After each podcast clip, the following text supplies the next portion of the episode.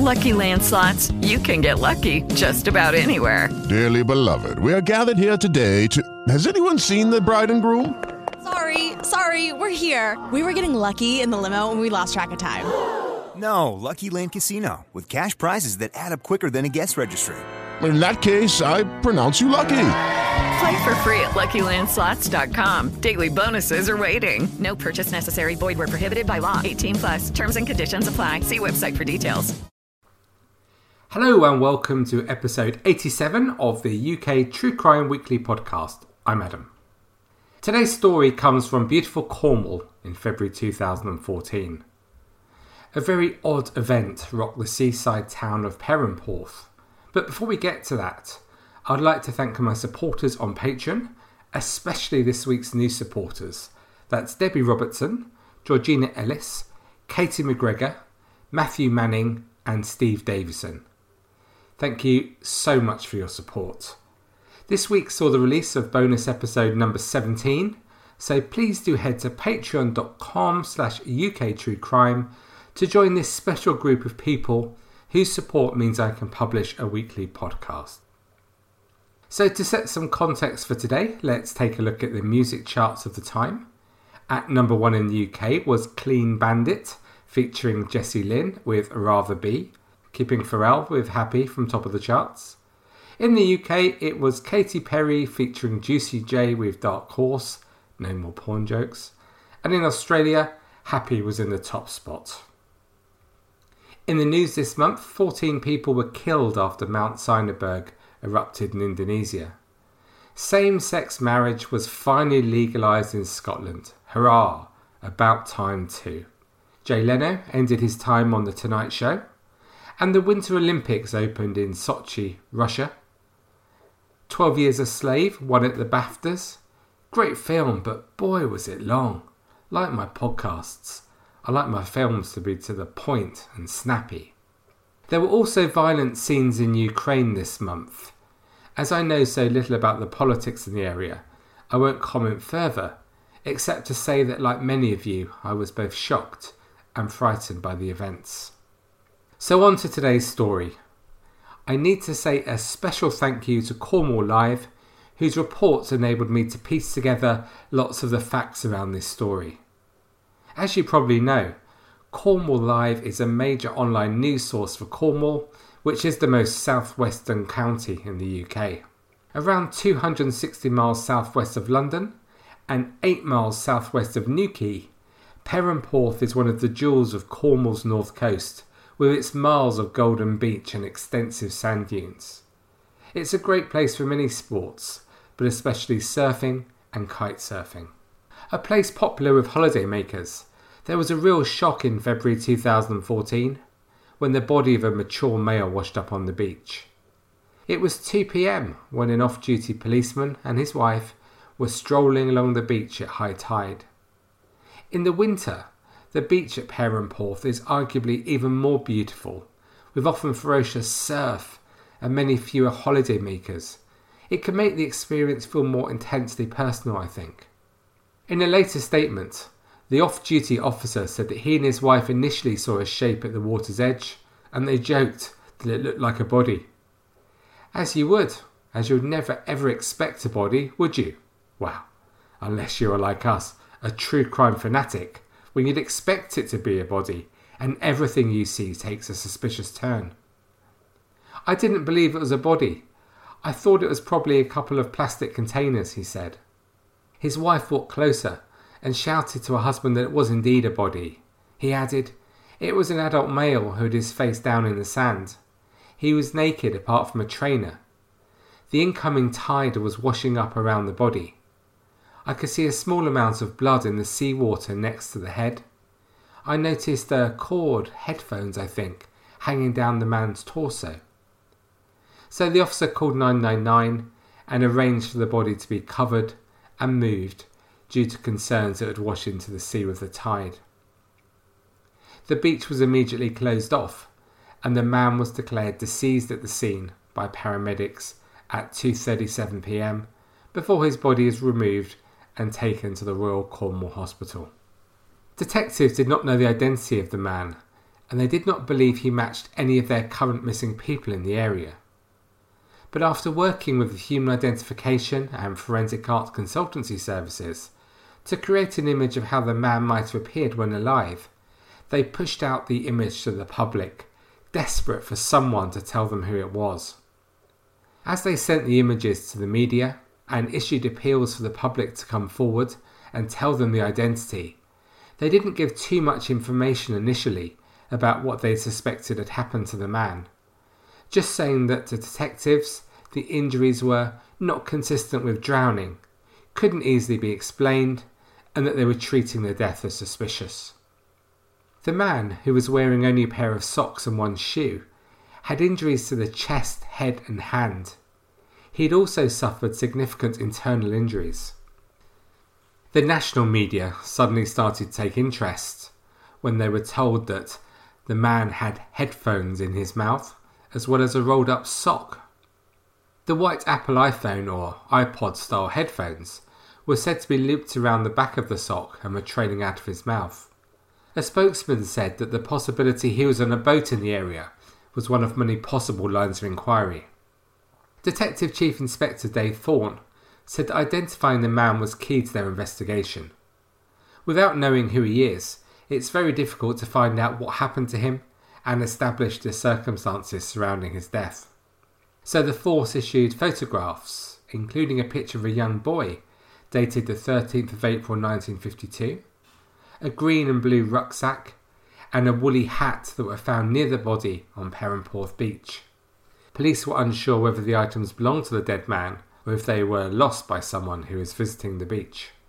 But the publicity worked, and two family members came forward to identify the dead man as 64 year old Alan Geall of nearby Wadebridge. In a statement, the family said, Alan was a mild mannered gentleman who was very interested in minerals, mining, and surfing. We are shocked and deeply saddened that Alan's life had been cut short, and we are desperate for answers as to what happened. His sister, Linda Daniels, said, I never said goodbye or gave him a final treat of any kind. If something happened at the end where he needed help and support, I was not there to help. I want to wake up and think it's all a nightmare, but realise it's not, and there is no happy ending. Detectives urgently started work uncovering all the information they could about Alan Geall. He was born in London, but adopted and grew up in Cornwall, attending Bodmin Grammar School alongside his brother Derek and his sister Linda. He was sporty, developing early on a love for surfing, and he also played squash to a good standard in local leagues, as well as representing a local pool team. Other interests included sports cars, photography, beekeeping, mining, and mineral collecting. He was extremely well read, with his main genres of interest being science fiction and detective stories. As well as this, he had a keen interest in technology and he enjoyed computing, online gaming, and computer programming. His peers noted his intelligence, and at one time he was part of the technician team that helped Dr. Peter Mitchell in his Nobel Prize winning research at the Glynn Research Institute in Bodmin. He then trained as an electrician, working for himself in the Cornwall area until he took the decision to retire in 2003 in his early 50s. But after his early retirement, he became much less sociable. He sold his property near the beach where he'd grown up, and he moved to Wadebridge where he lived a quiet life, not spending time with many people at all. His brother Derek described it as follows Alan lived to surf, and he was a surf type. He lived a casual and relaxed lifestyle, and he was a reclusive type with only a small circle of friends. But the description of him as reclusive proved very accurate, as during the inquiry it seemed in the last few months of his life he'd barely spoken to anyone, not for any length of time anyway.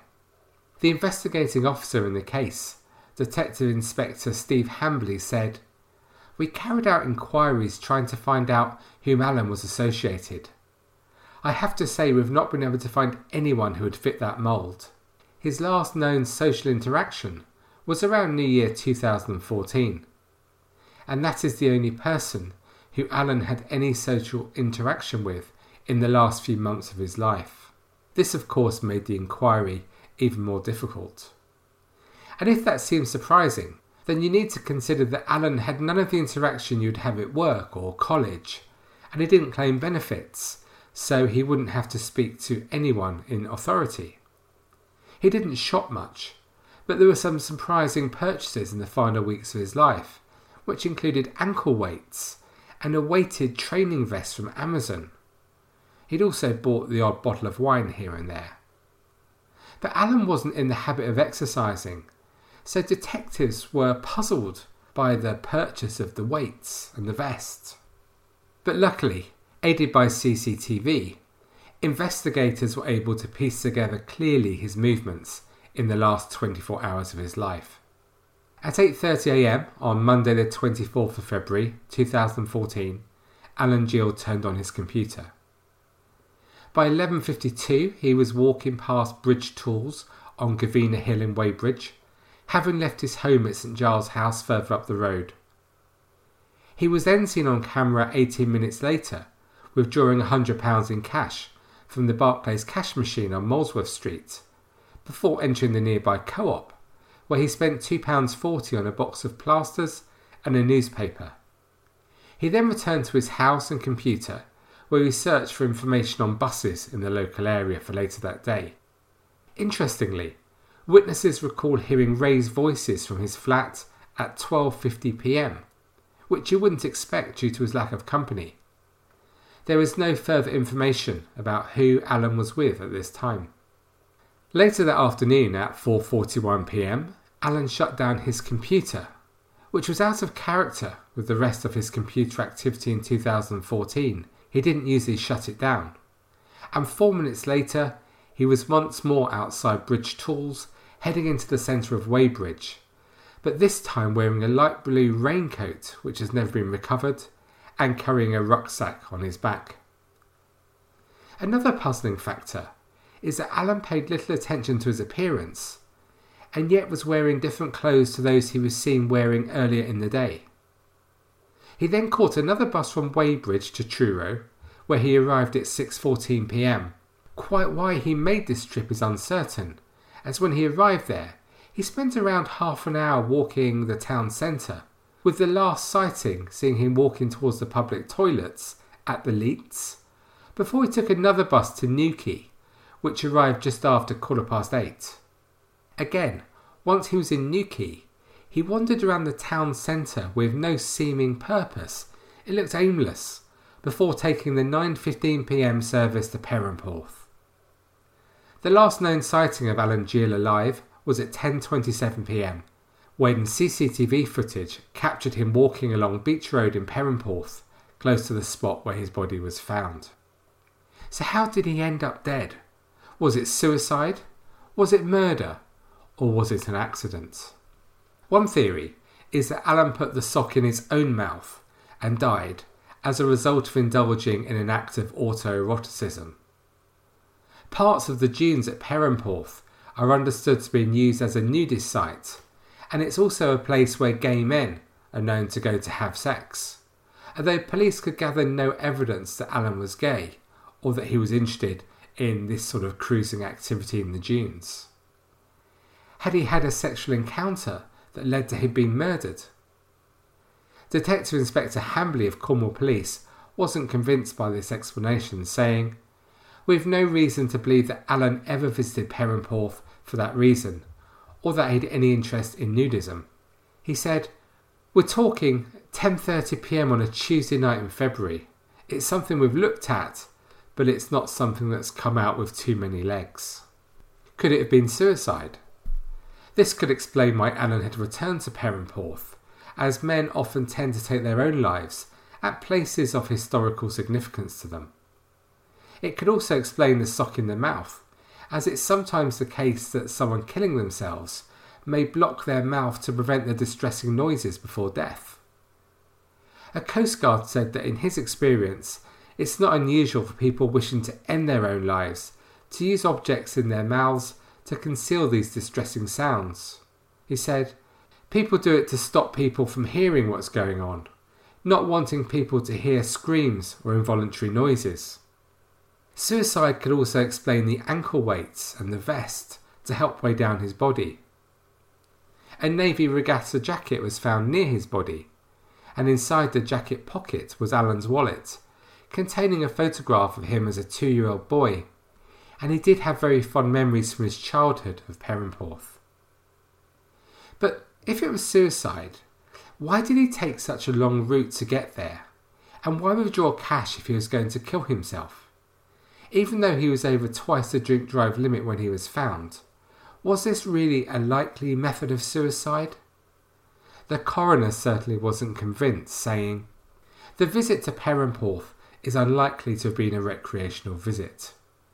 I have considered if Alan has taken his own life, but certainly has left no note or indication that this was his plan. That said, his movements on the 24th of February do appear out of character. Whilst I can't discount that Alan's death was a result of suicide, there are many aspects that would tend to contradict this. Could it just have been an innocent death due to an accident? Could Alan have stumbled into the water and been overpowered by the surf or caught by the undertow? Or fallen from one of the nearby cliffs? At the inquest, pathologist Dr. Jeffrey said she had to consider a scenario where Alan had suffered the injuries to his body whilst lying in the water. We've heard this before on this podcast with bodies being tossed against rocks or other flotsam in the sea, so this was a possibility. But the police had said from the outset that they didn't believe the injuries on his body were the result of being in the sea. However, Jeffries said that the injuries were much more likely to have been sustained as a result of a fall from height. Could this have been from a boat? But surely not high enough, and also late on a February evening this was highly unlikely. Or had he gone further afield from where he was found and climbed a cliff and fallen late that night? Again, it seems unlikely. Alan also had an unexplained wound on the palm of his hand, which resembled a cut. Dr. Jeffrey said the injury could have been caused by a sharp object in the sea, but she could not rule out contact with a knife, although there were no other possible stab wounds on the body. But didn't the sock and headphones found in his mouth point towards the fact that Alan's death was no accident? Forensic pathologist Jeffrey said that the circumstances were highly unusual. The sock was blocking the back of the throat with a set of headphones looped behind the sock. The sock was partly clenched between the teeth, she said. The sock matched socks found in his home, which supports the possibility that they were his own. It causes a degree of concern, she continued. It might be entirely innocent, but we simply cannot say. It is clear that the sock was purposely stuffed in his mouth. It would be a rather unusual thing to do to oneself. I'm not aware of this being a recommended practice of taking your own life. It is possible that the headphones were inadvertently dragged into the mouth at the same time the sock was inserted. So it would suggest that the sock was inserted in a hurried manner.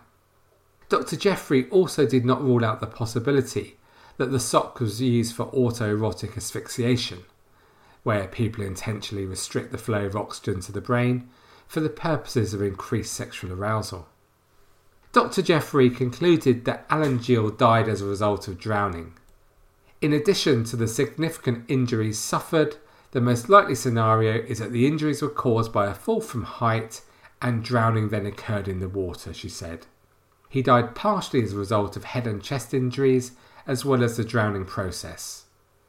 It is possible that this represents a very unusual suicide, although I cannot exclude the possibility that another person was involved in his death. I've considered that Alan's death could have been the result of a fall or accident, but I struggle to accept this as a realistic explanation. Also, a fall from rocks, the cliff, or coastal paths could offer an explanation for the chest injuries and signs of drowning. But I struggle to find an explanation for the sock lodged in Alan's throat and the earphones lodged in his mouth during such a fall. Finally, I've considered if Alan's death was as a result of homicide. If this is the case, I can only assume that Alan's killer would have been a stranger to him. If Alan has been killed, then the killer left no forensic link to himself on items recovered or in Alan's body. Also, the killer has not drawn attention to himself by being seen by witnesses or on CCTV. Robbery does not appear to have been a motive considering the cash, £95, was found in the wallet. In the absence of further information, I personally remain open minded as to the circumstances of Alan's death. The senior coroner for Cornwall returned an open conclusion. She said, I find it is not possible to exclude an intentional death, an accidental death, or the involvement of others. After the hearing, Alan's brother Derek said, Alan lived to surf and he was a surf type. He was interested in surfing and photography. We are so shocked and deeply saddened by his death, and we are desperate for answers. I cannot imagine why anyone would want to hurt Alan, let alone kill him. But this is such an unusual death, so it needs explaining. We need to get to the bottom of what happened. So, what do you make of what we've heard today? What happened to Alan Geall? Even an appeal on the true crime enthusiast's favourite show, Crime Watch, couldn't supply an answer. As we've heard, there are lots of theories about what happened to Alan. When he was first reported missing, detectives asked for assistance from the online gaming community who knew him. It has been suggested by some that the most likely outcome is that Alan met somebody from this community and was then mugged or attacked and either murdered or the incident had such a bad effect on him that he then chose to end his life. Or maybe it was someone he met whilst in the sand dunes of Perranporth who killed him. After all, when he was initially found, police were asking for information from the gay community, known to be active at Perranporth for any information. And who were the raised voices from his flat earlier in the day? Assuming it wasn't a rare visitor, this is likely to have been someone he was talking with online or on the phone. But surely, with his seemingly aimless wandering about in different places, he must have been looking for someone rather than just killing time waiting for buses. With the money he'd withdrawn, he could have got a taxi. Or was it a group of thrill seeking teenagers who killed him for kicks? As we know, this scarily isn't as unlikely a scenario as we may like to believe. But then teenagers usually have to tell someone about their acts as it's part of the thrill. So could they have kept this a secret? Or did he just bump into the wrong person at the wrong time and was murdered by that person? The light blue raincoat he was seen wearing in Truro on Monday the 24th of February has not been found. The navy regatta jacket found on the beach next to him is thought to be different from the one he was seen wearing in the CCTV images. Where are they? Some of Alan's other belongings are still missing, including a Barclays Bank current account card, a Barclaycard credit card, a Nokia mobile phone, a third generation iPod Shuffle, and the rest of the clothes he was wearing. But many feel this is unlikely in Perranporth late on a February night, and that suicide is the most likely option. After all, unless they live a very secretive life. Men of 64 aren't in the demographic who are regularly murdered and dumped in the water. But suicide is very common in men of this age, especially someone who's withdrawn from society so much and likely to be suffering from loneliness. And also, why else would the weights be bought if not to help him end his own life? And there is a lot of weight being placed on the picture of him aged just two being found in the nearby wallet. This sort of sentimentality points towards suicide, doesn't it? I'm not sure what I believe happened, but I would suggest my best guess is that the evidence suggests he was murdered. But what do you think? And will the family and friends of Alan Geall ever receive the answer to the mystery of his death? Please join us at the Facebook group to share your thoughts on this story or any other aspect of UK true crime. Please also head to patreon.com to listen to the 17 full length bonus episodes and other exclusive content. That's patreon.com slash UK true crime. Thank you ever so much for listening, and until we speak again next week, it is cheerio from me. Aha. With the Lucky Land slots, you can get lucky just about anywhere. This is your captain speaking. Uh, we've got clear runway and the weather's fine, but we're just going to circle up here a while and uh, get lucky. No, no, nothing like that. It's just these cash prizes add up quick. So I suggest you sit back, keep your tray table upright, and start getting lucky. Play for free at LuckyLandSlots.com. Are you feeling lucky? No purchase necessary. Void where prohibited by law. 18 plus terms and conditions apply. See website for details.